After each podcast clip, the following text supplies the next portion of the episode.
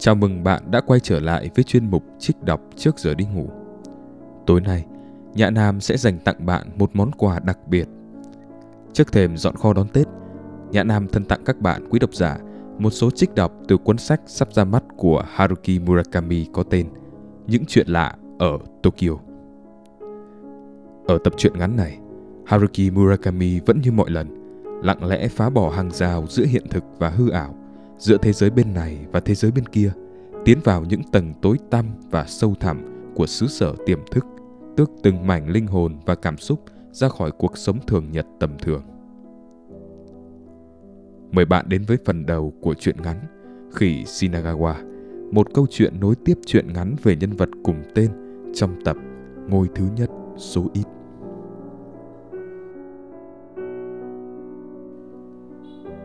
Khỉ Shinagawa Đôi khi cô không nhớ nổi tên mình. Chuyện này thường xảy ra khi ai đó bất chợt hỏi tên cô. Ví dụ, khi cô mua một chiếc đầm ở cửa hàng thời trang và cần chỉnh chiều dài tay áo, nhân viên cửa hàng sẽ hỏi cô Xin lỗi, tên của quý khách là gì ạ? Hoặc trong một cuộc trò chuyện qua điện thoại liên quan tới công việc, khi được hỏi Xin lỗi, chị có thể nói lại tên một lần nữa được không ạ? Ký ức của cô đột nhiên biến mất. Cô không biết mình là ai. Để nhớ lại tên mình, cô phải rút ví ra xem bằng lái xe. Đương nhiên đối phương sẽ tỏ ra khó hiểu, hoặc nếu đang gọi điện thì ở đầu dây bên kia, đối phương sẽ cảm thấy nghi hoặc hoặc một khoảng lặng lạ lùng đột nhiên xuất hiện. Trong trường hợp cô chủ động xưng tên, sẽ không xảy ra chuyện quên tên như vậy. Nếu chuẩn bị tinh thần từ trước, cô có thể quản lý ký ức của mình một cách suôn sẻ. Nhưng những lúc bị cuống hoặc đang không có chút cảnh giác nào, nếu người khác hỏi tên, đầu cô liền trở nên trắng xóa, giống như cầu dao bị sập xuống bất thình lình vậy. Cô không làm sao nhớ được tên mình. Càng cố tìm kiếm manh mối, cô càng bị khoảng trắng không đường viền đó nuốt chửng. Cô chỉ không nhớ ra tên mình. Cô chưa bao giờ quên tên mọi người xung quanh. Cô cũng không quên địa chỉ, số điện thoại, ngày sinh, số hộ chiếu của mình. Cô thuộc nằm lòng hầu hết số điện thoại của bạn bè thân hoặc số điện thoại quan trọng liên quan đến công việc. Trí nhớ của cô từ xưa đã luôn thuộc loại khá. Chỉ có tên mình là cô không tài nào nhớ ra nổi. Cô bắt đầu quên tên mình từ khoảng một năm trước. Trước đó, cô chưa từng trải qua chuyện này lần nào. Tên cô là Ando Mizuki. Tên trước khi kết hôn của cô là Ozawa Mizuki. Cả hai cái tên đều không mang tính sáng tạo, cũng không phải những cái tên kịch tính. Nhưng điều đó đương nhiên không thể là lý do để chúng rơi rớt khỏi ký ức của cô trong những ngày bận rộn được. Vì dẫu có thế nào, đó cũng là tên của cô kia mà. Cô trở thành Ando Mizuki từ mùa xuân 3 năm trước. Sau khi kết hôn cùng người đàn ông tên là Ando Takashi, cô đổi tên thành Ando Mizuki. Ban đầu cô không thể làm quen với cái tên Ando Mizuki. Cô cảm thấy cả mặt chữ và thanh âm của cái tên này đều có chút bất ổn. Nhưng sau nhiều lần nói ra miệng và ký tên đi ký tên lại, dần dần cô cảm thấy tên Ando Mizuki không tệ lắm. Vì hoàn toàn có thể xảy ra trường hợp cô phải xưng những cái tên nghe như chơi chữ kiểu Mizuki Mizuki Miki Mizuki. Thực ra cô từng hẹn hò với một người đàn ông mang họ Miki rồi. Dù chỉ trong một thời gian ngắn. So với những cái tên đó thì cô nghĩ Ando Mizuki còn hay chán. Và rồi từng chút một, cô bắt đầu chấp nhận cái tên mới đó là tên của mình.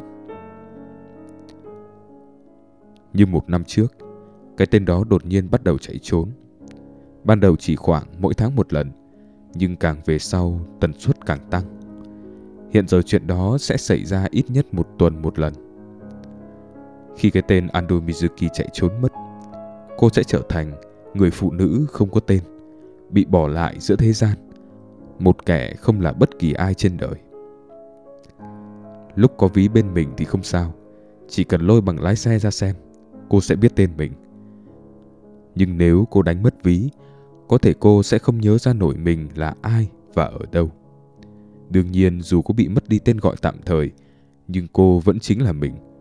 Và lại, cô vẫn nhớ địa chỉ nhà và số điện thoại nên sự tồn tại của cô sẽ không bị xóa bỏ hoàn toàn. Khác với tình trạng mất ký ức toàn diện như trên phim ảnh. Nhưng việc không nhớ ra tên mình quả thật vừa bất tiện lại vừa bất an khủng khiếp. Một cuộc sống mất đi tên gọi giống như một giấc mơ mất đi manh mối để tỉnh giấc. Cô tới cửa hàng trang sức, mua một chiếc vòng tay bạc mảnh và giản dị, nhờ cửa hàng khắc tên lên đó. Tên của chính cô. Ando Ozawa Mizuki. Không có địa chỉ cũng như số điện thoại, chỉ có tên. Cô tự chào nghĩ thế này thật là giống với chó mèo. Lúc ra khỏi nhà, cô nhất định sẽ đeo chiếc vòng đó. Nếu không nhớ ra tên mình, cô chỉ cần liếc mắt nhìn chiếc vòng tay là được. Làm vậy, cô sẽ không phải rút ví ra để xem tên mình nữa. Và cũng không phải đối diện với gương mặt tỏ ra khó hiểu của đối phương. Cô không thổ lộ với chồng việc mình thường xuyên quên tên bản thân.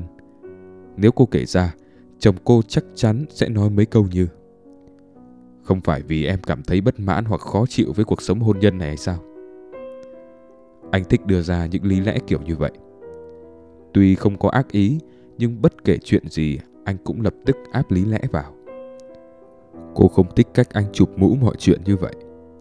Không những thế, anh còn rất hoạt ngôn. Cô không dễ gì cãi thắng chồng được. Vì thế cô quyết định không nói với chồng chuyện này. Nhưng cô nghĩ, dẫu sao điều chồng cô có thể sẽ nói ra cũng không đúng. Cô không hề cảm thấy bất mãn hay khó chịu với cuộc sống hôn nhân. Về cơ bản, cô không có bất mãn gì với chồng, dù thi thoảng cô chán ngấy kiểu nói lý lẽ của anh và cô không mang cảm xúc tiêu cực nào về gia đình nhà chồng. Bố chồng cô mở phòng khám tư ở thành phố Sakata, tỉnh Yamagata. Bố mẹ chồng cô không phải là người xấu. Tuy cách nghĩ của họ ít nhiều có phần cổ hủ. Nhưng chồng cô là con trai thứ nên bố mẹ anh không bắt ép anh quá nhiều. Cô sinh ra và lớn lên ở Nagoya nên không chịu nổi cái lạnh và gió rét của mùa đông Sakata. Nhưng nếu một năm chỉ về đó chơi một hai lần trong khoảng thời gian ngắn thì cô thấy nơi đó khá tuyệt. Hai năm sau khi kết hôn, vợ chồng cô vay thêm ngân hàng mua một căn hộ trong khu chung cư mới xây ở Shinagawa. Chồng cô năm nay 30 tuổi, làm việc trong phòng nghiên cứu của một công ty bào chế dược phẩm. Cô 26 tuổi, làm việc tại một cửa hàng bán sản phẩm Honda tại quận Ota. Việc của cô là nghe điện thoại khi có cuộc gọi đến. Khi khách tới thì dẫn khách vào ghế sofa và bưng trà hoặc cà phê lên mời. Photo tài liệu khi cần, quản lý sổ sách, quản lý danh sách khách hàng trên máy tính. Sau khi tốt nghiệp một trường cao đẳng nữ sinh trong nội thành Tokyo, cô được bác ruột là nhân viên cấp cao của Honda giới thiệu đến làm việc tại cửa hàng này. Công việc của cô không thể coi là thú vị, nhưng cô được giao trách nhiệm và lại nó cũng có ý nghĩa nhất định. Tuy phần việc của cô không bao gồm việc đứng ra bán ô tô trực tiếp, nhưng khi nhân viên bán hàng vắng mặt, cô có thể trả lời đầy đủ mọi câu hỏi của khách hàng ghé thăm. Trong lúc đứng ngoài quan sát cách làm việc của họ, tự nhiên cô cũng tiếp thu bí quyết bán hàng, đồng thời nắm được kiến thức chuyên môn cần thiết. Cô có thể hăng say nói về khả năng vận hành nhạy bén của xe Odyssey, khiến người ta khó mà tin được nó thuộc dòng xe tải nhỏ. Cô thuộc nằm lòng mức tiêu thụ nhiên liệu của từng dòng xe. Cô khá khéo ăn nói và có thể khiến khách hàng buông lòng cảnh giác bằng nụ cười duyên dáng. Cô cũng có thể nhìn thấu bản chất và tính cách của khách hàng, từ đó linh hoạt thay đổi chiến lược. Trên thực tế, đã mấy lần cô dẫn dắt khách hàng tới tận bước ký hợp đồng mua xe. Nhưng tiếc là tới bước cuối cùng, cô đành phải giao lại việc đàm phán cho nhân viên chuyên môn, bởi vì cô không có quyền tự ý giảm giá, tự điều chỉnh mức giá thu cũ đổi mới hoặc tặng thêm lựa chọn cho khách hàng. Dù cô có thực hiện quá nửa phần việc giải thích và thuyết phục khách hàng, thì ở bước cuối, nhân viên bán hàng vẫn xuất hiện và lấy đi toàn bộ tiền hoa hồng. Phần thưởng dành cho cô, cùng lắm chỉ là một bữa tối do người phụ trách bán hàng mời riêng. Thi thoảng cô nghĩ nếu họ giao cho cô việc bán hàng, số lượng xe hơi bán ra sẽ nhiều hơn và thành tích chung của cửa hàng cũng sẽ tăng lên. Nếu là việc nghiêm túc, chắc chắn cô có thể bán được gấp đôi so với một nhân viên bán hàng trẻ mới ra trường. Nhưng chẳng ai bảo cô, em rất có tố chất bán hàng. Thật lãng phí khi để em làm công việc sắp xếp giấy tờ và nghe điện thoại như thế. Từ nay em chuyển sang làm công việc bán hàng nhé. Đó là cách vận hành của một công ty. Ai làm bán hàng thì tiếp tục bán hàng. Ai làm công việc giấy tờ thì tiếp tục làm công việc giấy tờ. Một khi khuôn khổ nhiệm vụ đã được quyết định, nó sẽ không thể sụp đổ trừ phi xảy ra chuyện lớn. Và lại, chính cô cũng không có tham vọng mở rộng lĩnh vực công việc và tích cực phát triển sự nghiệp. Thay vì thế, làm một công việc cố định từ 9 giờ sáng tới 5 giờ chiều, nghỉ đủ các ngày nghỉ phép trong năm và thăm thả tận hưởng cuộc sống riêng tư hợp với tính cách của cô hơn. Hiện tại cô vẫn dùng họ tên trước khi kết hôn ở nơi làm việc. Lý do lớn nhất là cô cảm thấy phiền khi phải giải thích lý do đổi họ cho các khách hàng và đối tác quen mặt. Danh thiếp, bảng đeo tên trên ngực và thẻ chấm công của cô đều ghi tên Ozawa Mizuki. Mọi người gọi cô là chị Ozawa, Ozawa, Mizuki hoặc em Mizuki. Mỗi khi có điện thoại gọi tới, cô đều tự xưng. Tôi Ozawa, cửa hàng Honda Primo chi nhánh XX xin nghe. Nhưng không phải vì cô từ chối cái tên Ado Mizuki. Cô chỉ cảm thấy phiền khi phải giải thích lý do cho mọi người, nên cứ lần lữa dùng họ tên trước khi cưới mãi. Chồng cô biết chuyện cô dùng họ cũ ở nơi làm việc, vì thi thoảng anh có gọi tới nơi làm việc của cô, nhưng cũng không có ý phản đối việc đó. Dường như anh nghĩ rằng, dù cô dùng họ tên nào ở nơi làm việc, thì với cô, đó cũng chỉ là vấn đề tiện lợi hay không tiện lợi mà thôi. Chỉ cần hợp lý lẽ thì anh sẽ không cảm giảm. Tính cách đó ở anh khiến cho mọi thứ bình yên hẳn. Việc họ tên mình biến mất khỏi ký ức rất có thể là dấu hiệu của một căn bệnh nghiêm trọng nào đó. Nghĩ tới đây, Mizuki chẳng thể nào bình tĩnh được. Đó có thể là bệnh Alzheimer. Ngoài ra trên đời này còn có những căn bệnh phức tạp và nguy hiểm khó lường. Ví dụ như bệnh nhược cơ, chứng búa giật Huntington. Mãi tới gần đây, cô mới biết sự tồn tại của những căn bệnh nan y này. Và chắc chắn trên đời còn rất nhiều loại bệnh đặc thù mà cô thậm chí chưa từng nghe đến bao giờ. Hầu hết trường hợp, dấu hiệu ban đầu của những bệnh này đều rất nhỏ nhặt. Tuy có vẻ kỳ lạ, nhưng thực sự những điều nhỏ nhặt, ví dụ không thể nhớ ra nổi tên của chính mình chẳng hạn. Nghĩ tới đó, Mizuki lo lắng vô cùng, bởi rất có thể trong lúc này, ổ bệnh không biết từ đâu tới ấy đang lặng lẽ lan rộng ra ở nơi nào đó trong cơ thể cô. Mizuki tới bệnh viện đa khoa mô tả triệu chứng của mình. Tuy nhiên, vị bác sĩ trẻ khám cho cô, gương mặt anh ta trắng xanh mệt mỏi, trông giống bệnh nhân hơn là bác sĩ, tiếp nhận những điều cô nói với thái độ chẳng mấy nghiêm túc. Ngoài tên ra còn thứ gì khác chị không thể nhớ ra không? Bác sĩ hỏi. Không có, cô đáp. Hiện tại thứ duy nhất tôi không thể nhớ ra là họ tên của chính mình um, đó có thể là thuộc về lĩnh vực của khoa tâm thần rồi. Vị bác sĩ nói với giọng điệu thiếu sự quan tâm lẫn thông cảm. Nếu chị thấy xuất hiện triệu chứng không thể nhớ ra thứ gì đó khác ngoài họ tên trong cuộc sống hàng ngày, thì hãy quay lại đây thử xem sao. Lúc đó thì chúng tôi sẽ thực hiện các xét nghiệm chuyên môn. Anh ta như muốn nói với cô. Nhiều bệnh nhân khổ sở bởi các triệu chứng bệnh nghiêm trọng hơn chị rất nhiều đang đổ dồn tới bệnh viện này. Ngày nào chúng tôi cũng bận tối mắt tối mũi để chữa trị cho họ. Thỉnh thoảng không nhớ ra tên mình cũng đâu có sao. Chuyện còn con đó thì có gì gây gớm đâu. Một hôm, trong lúc đang đọc cuốn tạp chí nội bộ của quận Shinagawa được chuyển tới cùng thư và biêu phẩm, cô trượt để ý tên bài báo viết về một phòng tư vấn tâm lý được mở tại trụ sở chính quyền quận. Bài báo nhỏ xíu, bình thường chắc rất dễ bị bỏ sót. Trong bài có viết một chuyên gia tư vấn sẽ tới đó một tuần một lần để tư vấn trực tiếp cho từng cá nhân với mức phí vừa phải. Bất kỳ ai trên 18 tuổi và đang sinh sống tại quận Shinagawa đều có thể tham gia. Thông tin cá nhân sẽ được bảo mật nghiêm ngặt. Cô không chắc dịch vụ tư vấn do trụ sở chính quyền cung cấp thì sẽ hữu ích đến đâu, nhưng mọi thứ đều phải thử mới biết được. Mizuki nghĩ đi thử thì cũng không thiệt gì. Các đại lý kinh doanh ô tô cũng không được nghỉ vào cuối tuần, bù lại ngày thường nhân viên dễ dàng xin nghỉ. Vì thế cô có thể tới xin tư vấn theo lịch của trụ sở chính quyền quận đưa ra, một lịch tư vấn vô cùng thiếu thực tế đối với những người làm việc theo khung giờ thông thường. Vì phải đặt lịch từ trước, nên Mizuki đã thử gọi điện cho người phụ trách. Cô được thông báo chi phí tư vấn cho 30 phút là 2.000 yên. Nếu chi phí chừng đó, thì cô có thể trả được thoải mái. Cô bèn đặt lịch tới đó lúc 1 giờ chiều ngày thứ tư. Khi tới phòng tư vấn tâm lý ở tầng 3 trụ sở chính quyền quận vào đúng giờ đã hẹn, Mizuki thấy ngoài mình ra không còn ai tới xin tư vấn hôm đó nữa. Cô gái tiếp tân nói Chương trình này mới được đưa vào hoạt động gần đây, chắc chưa nhiều người biết đến. Sau khi được biết tới nhiều hơn, chắc nơi đây sẽ đông hơn.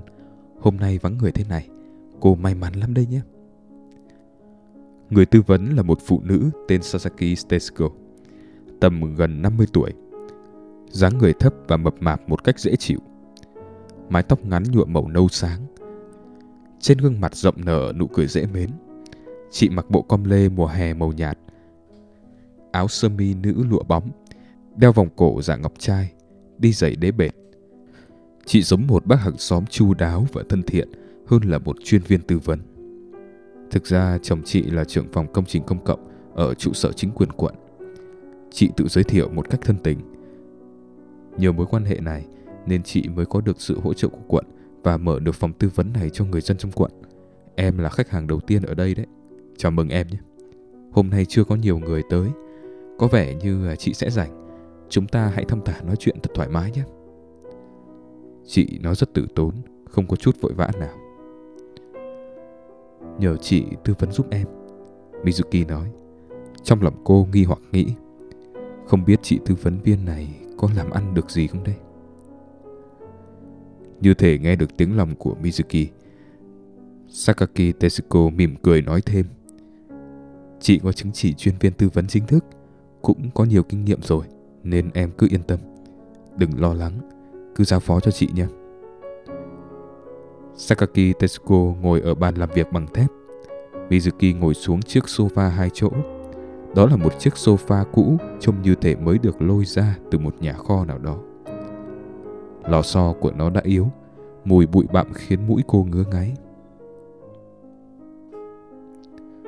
Thực ra nếu có một chiếc ghế dài tử tế hơn thì sẽ trông giống một buổi tư vấn trị liệu hơn. Nhưng hiện tại chị chỉ tìm được cái ghế đó thôi. Dù sao nơi đây cũng là trụ sở chính quyền, làm gì cũng phải trải qua đủ thứ thủ tục, chẳng có chút linh động nào. Mấy chỗ thế này chán nhỉ. Lần tới chị sẽ chuẩn bị một cái ghế ổn hơn cái này. Hôm nay em chịu khó ngồi tạm vậy nhé. Trong khi Mizuki ngồi lút vào chiếc sofa cổ lỗ, giải thích theo trình tự về tình trạng không thể nhớ ra họ tên mình trong cuộc sống thường ngày. Sakaki Tetsuko chỉ gật đầu, ấp ừ mà không nói gì. Chị không đặt câu hỏi, cũng không tỏ ra ngạc nhiên. Chị thậm chí không chêm vào những từ đưa đẩy. Chị chăm chú lắng nghe câu chuyện của Mizuki, thỉnh thoảng trao mày lại như thể đang nghĩ điều gì đó. Nhưng ngoài những lúc như thế, khóe miệng chị luôn nở nụ cười nhẹ, như vầng trăng vào buổi chiều tà một ngày xuân là một chiếc vòng tay có khắc tên mình quả là ý tưởng hay. Đó là câu đầu tiên chuyên viên tư vấn nói sau khi Mizuki kể xong. Cách xử lý của em không sai chút nào. Đầu tiên cần giảm thiểu những bất tiện một cách thực tế. Đó là điều quan trọng nhất. Nghĩa là xử lý các rắc rối thay vì cảm thấy tội lỗi. Nghĩ ngợi liên miên hoặc lo lắng cuống quýt. Em thông minh thật và lại chiếc vòng tay đẹp quá. Nó rất hợp với em. Chị ơi, có trường hợp nào mà ban đầu quên mất họ tên mình, sau đó dẫn tới một căn bệnh nghiêm trọng nào đó không ạ? Mizuki hỏi. um, chị nghĩ không căn bệnh nào có triệu chứng ban đầu hạn chế như vậy cả. Chuyên viên tư vấn nói. Nhưng mà việc em lo lắng bệnh trạng tiến triển âm thầm trong khoảng một năm cũng là dễ hiểu. Đúng là có khả năng dấu hiệu đó sẽ trở thành tác nhân cho cái gì đó. Một triệu chứng khác xuất hiện, hoặc vùng ký ức tổn khuyết sẽ lan rộng hơn. Nên chị nghĩ bây giờ chúng ta nên từ từ nói chuyện để tìm ra điểm khởi nguồn của tình trạng đó Và lại em vẫn đang đi làm bên ngoài.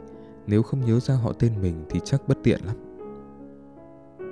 Đầu tiên, chuyên viên tư vấn Sakaki hỏi một số câu hỏi cơ bản về cuộc sống hiện tại của Mizuki. Em đã kết hôn được mấy năm? Công việc của em ở chỗ làm là gì? Sức khỏe của em có tốt không?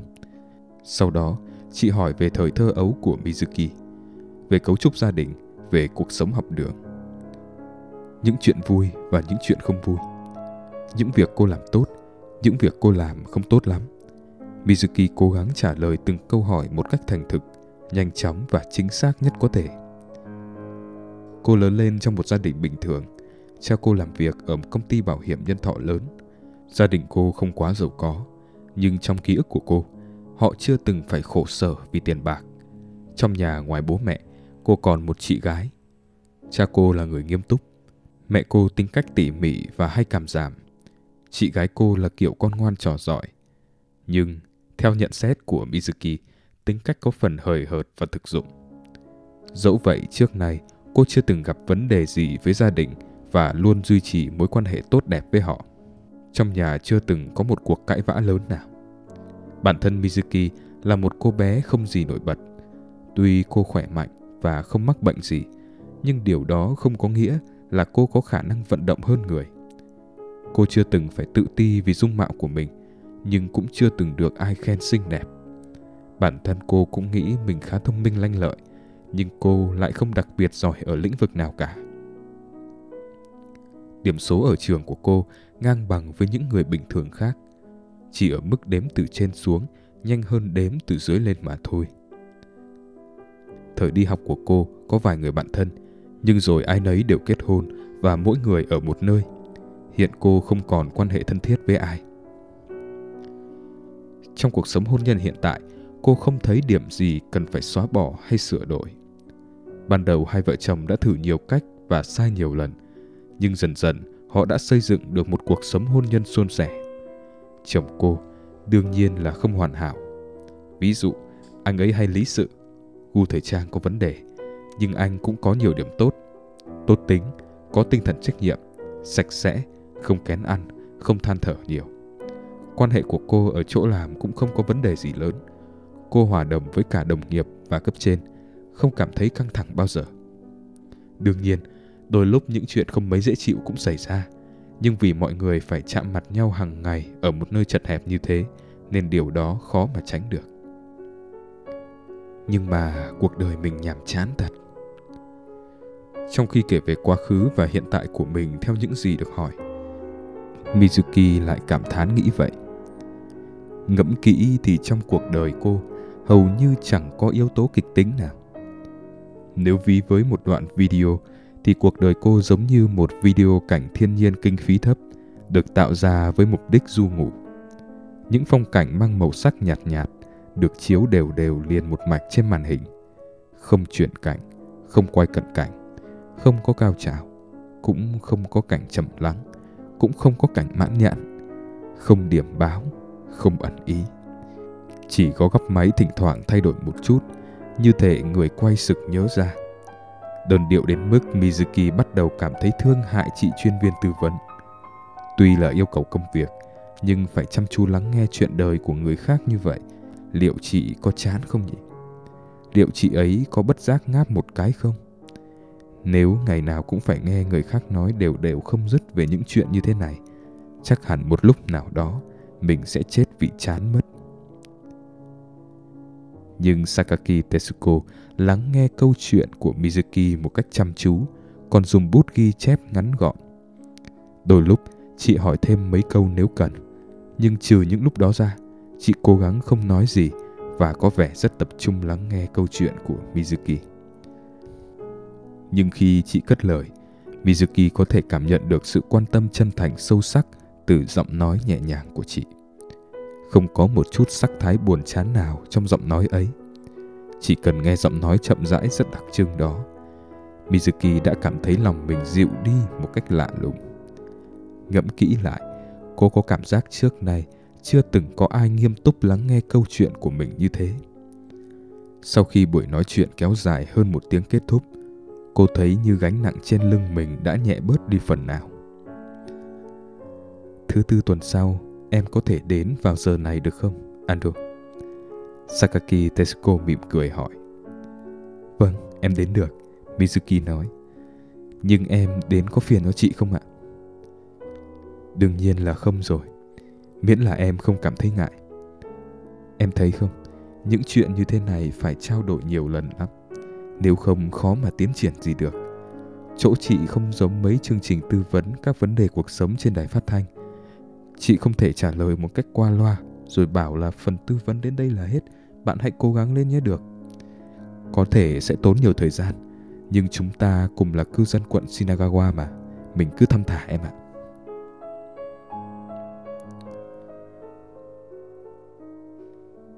Em có nhớ được chuyện gì đó liên quan đến những cái tên không?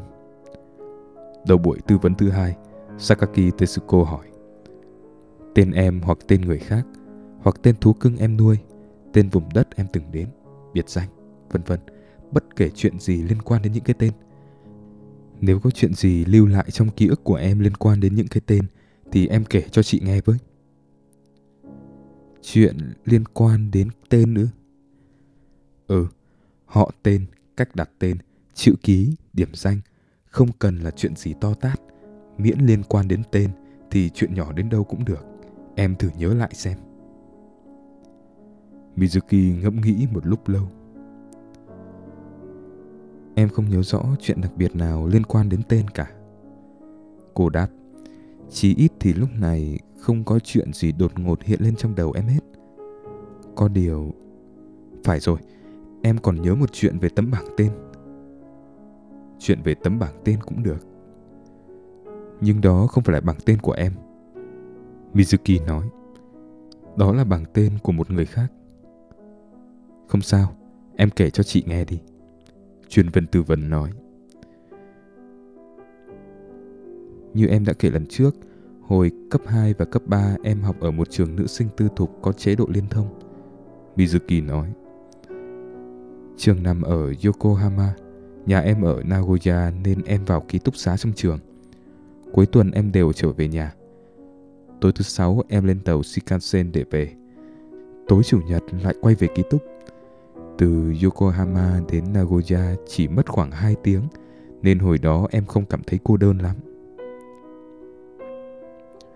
Chuyên viên tư vấn gật đầu. Nhưng ở Nagoya có nhiều trường nữ sinh tư thục tốt mà, đúng không? Vậy sao em phải mất công rời xa bố mẹ để nhập học ở Yokohama vậy? Vì đó là trường cũ của mẹ em. Mẹ em rất thích trường đó nên có nguyện vọng đưa một cô con gái vào trường đó học. Hơn nữa một phần em cũng muốn thử sống tách khỏi bố mẹ xem sao. Đó là một trường truyền giáo nhưng mang tinh thần khá tự do. Em có một vài người bạn thân ở đó. Họ đều là những người từ nơi khác đến. Giống như trường hợp của em, có rất nhiều bạn kể rằng mẹ mình từng tốt nghiệp trường này. Em nghĩ em đã trải qua 6 năm rất vui vẻ ở đó. Dù em có hơi chật vật với các bữa ăn hàng ngày. Chuyên viên tư vấn mỉm cười. Em đã kể rằng em có một chị gái nhỉ? Vâng, chị ấy hơn em 2 tuổi. Nhà chỉ có hai chị em. Chị gái em không theo học ngôi trường ở Yokohama đó à? Chị ấy học một trường trong vùng. Trong thời gian đó đương nhiên chị ấy luôn sống cùng bố mẹ. Chị gái em không phải kiểu người hăng hái đặt chân ra bên ngoài. Cơ thể chị ấy cũng đau ốm từ nhỏ. Thế nên mẹ em muốn em vào học trường đó. Về cơ bản em khỏe mạnh, tinh thần tự lập cũng cao hơn chị gái. Vì thế khi em tốt nghiệp tiểu học, mẹ em hỏi em có muốn tới Yokohama để học không. Em liền đồng ý. Hồi đó không hiểu sao em nghĩ sẽ rất vui khi được về nhà bằng tàu Shinkansen mỗi cuối tuần. Xin lỗi vì chị đã chen vào giữa chừng. Chuyên viên tư vấn nói rồi mỉm cười. Em kể tiếp đi. Về nguyên tắc, mỗi phòng ký túc xá dành cho hai người ở. Nhưng khi lên lớp 12, học sinh được đặc quyền vào ở trong phòng dành cho một người. Chuyện đó xảy ra khi em đang ở trong một căn phòng dành cho một người ấy. Năm đó em là học sinh cuối cấp nên đảm trách vai trò kiểu như đại diện ký túc xá. Ở cửa vào ký túc xá có một tấm bảng để treo bảng tên. Mỗi học sinh có một bảng tên riêng của mình. Mặt trước viết tên học sinh đó bằng mực đen, mặt sau viết bằng mực đỏ. Khi ra ngoài học sinh phải lật mặt sau của bảng tên lên. Khi về ký túc thì phải lật ngược mặt trước như cũ. Nghĩa là nếu mặt có ghi chữ đen hướng ra ngoài thì học sinh đó ở ký túc xá, mặt có ghi chữ đỏ hướng ra ngoài thì học sinh đó đang ở bên ngoài. Những lúc học sinh đi qua đêm hoặc đi vắng một thời gian dài trong dịp nghỉ lễ thì sẽ gỡ bảng tên ra cất đi. Học sinh trong ký túc xá sẽ thay phiên nhau trực quầy lễ tân ở sảnh. Khi có điện thoại bên ngoài gọi tới tìm ai, chỉ cần nhìn bảng tên là biết được người đó có đang ở trong ký túc xá hay không. Vì thế hệ thống này khá tiện lợi. Chuyên viên tư vấn khẽ gật đầu như khích lệ Mizuki. Khi đó là tháng 10. Trước bữa cơm chiều, em đang ngồi trong phòng xem trước bài học của ngày hôm sau thì một em học sinh lớp 11 tên là Masunaka Yuko tới thăm.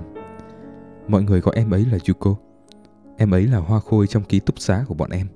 Da trắng, tóc dài, mắt mũi đẹp như búp bê. Bố mẹ em ấy kinh doanh một lữ quán gia truyền ở Kanazawa. Nhà họ rất giàu. Em ấy học dưới em một khóa nên em không biết rõ lắm. Nhưng nghe nói thành tích học tập của em ấy cũng rất tốt. Có nghĩa là em ấy là một cô gái rất nổi bật. Rất nhiều nữ sinh khóa dưới ngưỡng mộ em ấy.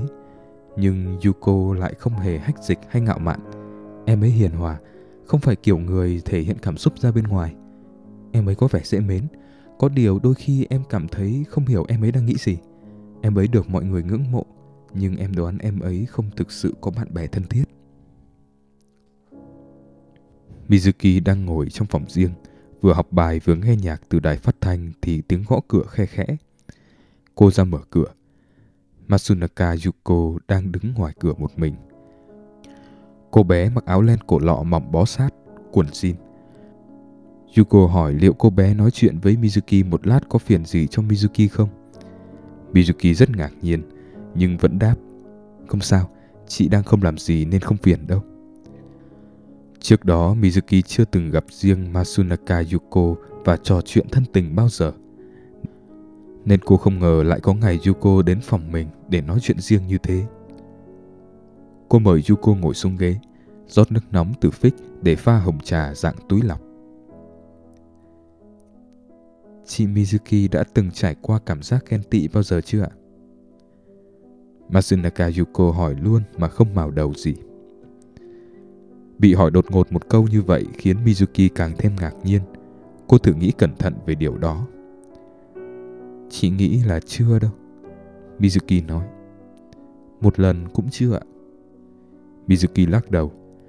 Chỉ ít thì lúc này em hỏi hơi đột ngột nên chị chưa nhớ ra được. Cảm giác ghen tị ư? Ví dụ như ghen tị về điều gì? Ví dụ như người mà chị Mizuki rất thích lại thích một người khác. Hay là ai đó dễ dàng có được thứ mà chị Mizuki vô cùng khao khát sở hữu. Hay là ai đó dễ dàng làm được cái việc mà chị Mizuki ao ước bản thân có thể làm được. Những chuyện kiểu như thế ạ. Chị có cảm giác mình chưa gặp phải chuyện như vậy bao giờ. Mizuki nói. Yuko từng gặp những chuyện như vậy rồi sao? Gặp nhiều ạ. Nghe vậy, Mizuki không biết phải nói gì. Rốt cuộc cô gái này còn mong chờ gì hơn nữa. Dung mạo xinh đẹp động lòng người, gia cảnh giàu có, thành tích học tập tốt, lại rất được mọi người mến mộ, được bố mẹ yêu thương vô hạn. Mizuki nghe nói cuối tuần, thỉnh thoảng Yuko còn hẹn hò với anh bạn trai điển trai là sinh viên đại học. Mizuki không thể nghĩ ra một người còn phải ao ước điều gì hơn thế nữa. Ví dụ như là chuyện gì? Mizuki hỏi thử. Nếu được thì em không muốn nói cụ thể ra. Masunaka Yuko nói trong khi lựa chọn cẩn thận từ ngữ. Và lại em cảm thấy dù có kể các chi tiết cụ thể ở đây thì cũng không có ý nghĩa gì. Chỉ là từ lâu trước đây em đã luôn muốn hỏi chị rằng chị đã trải qua cảm giác ghen tị bao giờ chưa? Em muốn hỏi chị điều đó từ lâu trước đây rồi Vâng. Mizuki chẳng hiểu đầu cua tai nheo ra sao, nhưng cô quyết định trả lời thành thực. Chị nghĩ chắc là mình chưa từng trải qua cảm xúc dạng đó bao giờ. Cô nói, chị không biết lý do là gì, nhưng nếu nói chuyện đó kỳ cục thì có thể là nó kỳ cục thật. Vì chị không mấy tự tin, chị cũng không có được bất cứ thứ gì mình muốn. Trái lại chị chỉ toàn bất mãn chuyện này chuyện nọ. Nhưng nếu hỏi chị có ghen tị với ai không, thì hình như chị không ghen tị gì cả. Tại sao lại thế nhỉ?